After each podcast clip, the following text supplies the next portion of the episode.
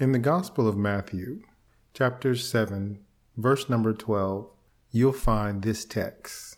Therefore, whatever you want men to do to you, do also to them, for this is the law and the prophets. This is called by many people of the Christian faith the golden rule of Christianity. When you treat someone the way they treat you, you're just reciprocating bad behavior, and you're not representing Christ. You're saying to that person, you don't matter. But look at what Jesus is teaching here in Matthew chapter 7.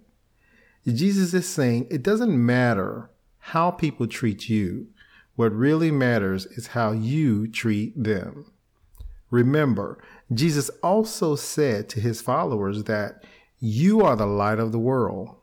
If you turn that situation around and treat people the way you want them to treat you, you're telling that person that regardless to how you treat me, I'm going to treat you with dignity, respect, courteousness, kindness, and love.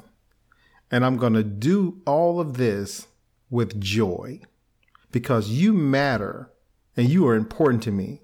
And on top of all of that, I'm going to love you with the love of Christ. Oftentimes, this kindness will change the whole situation. It'll change the environment, the circumstance, and even the atmosphere of that situation.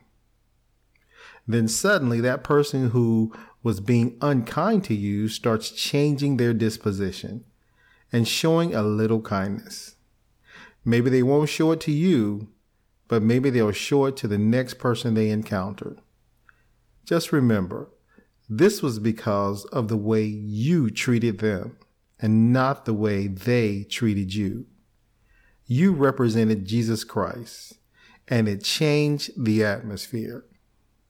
I'm Lennon McDuffie, and this is Kingdom Living.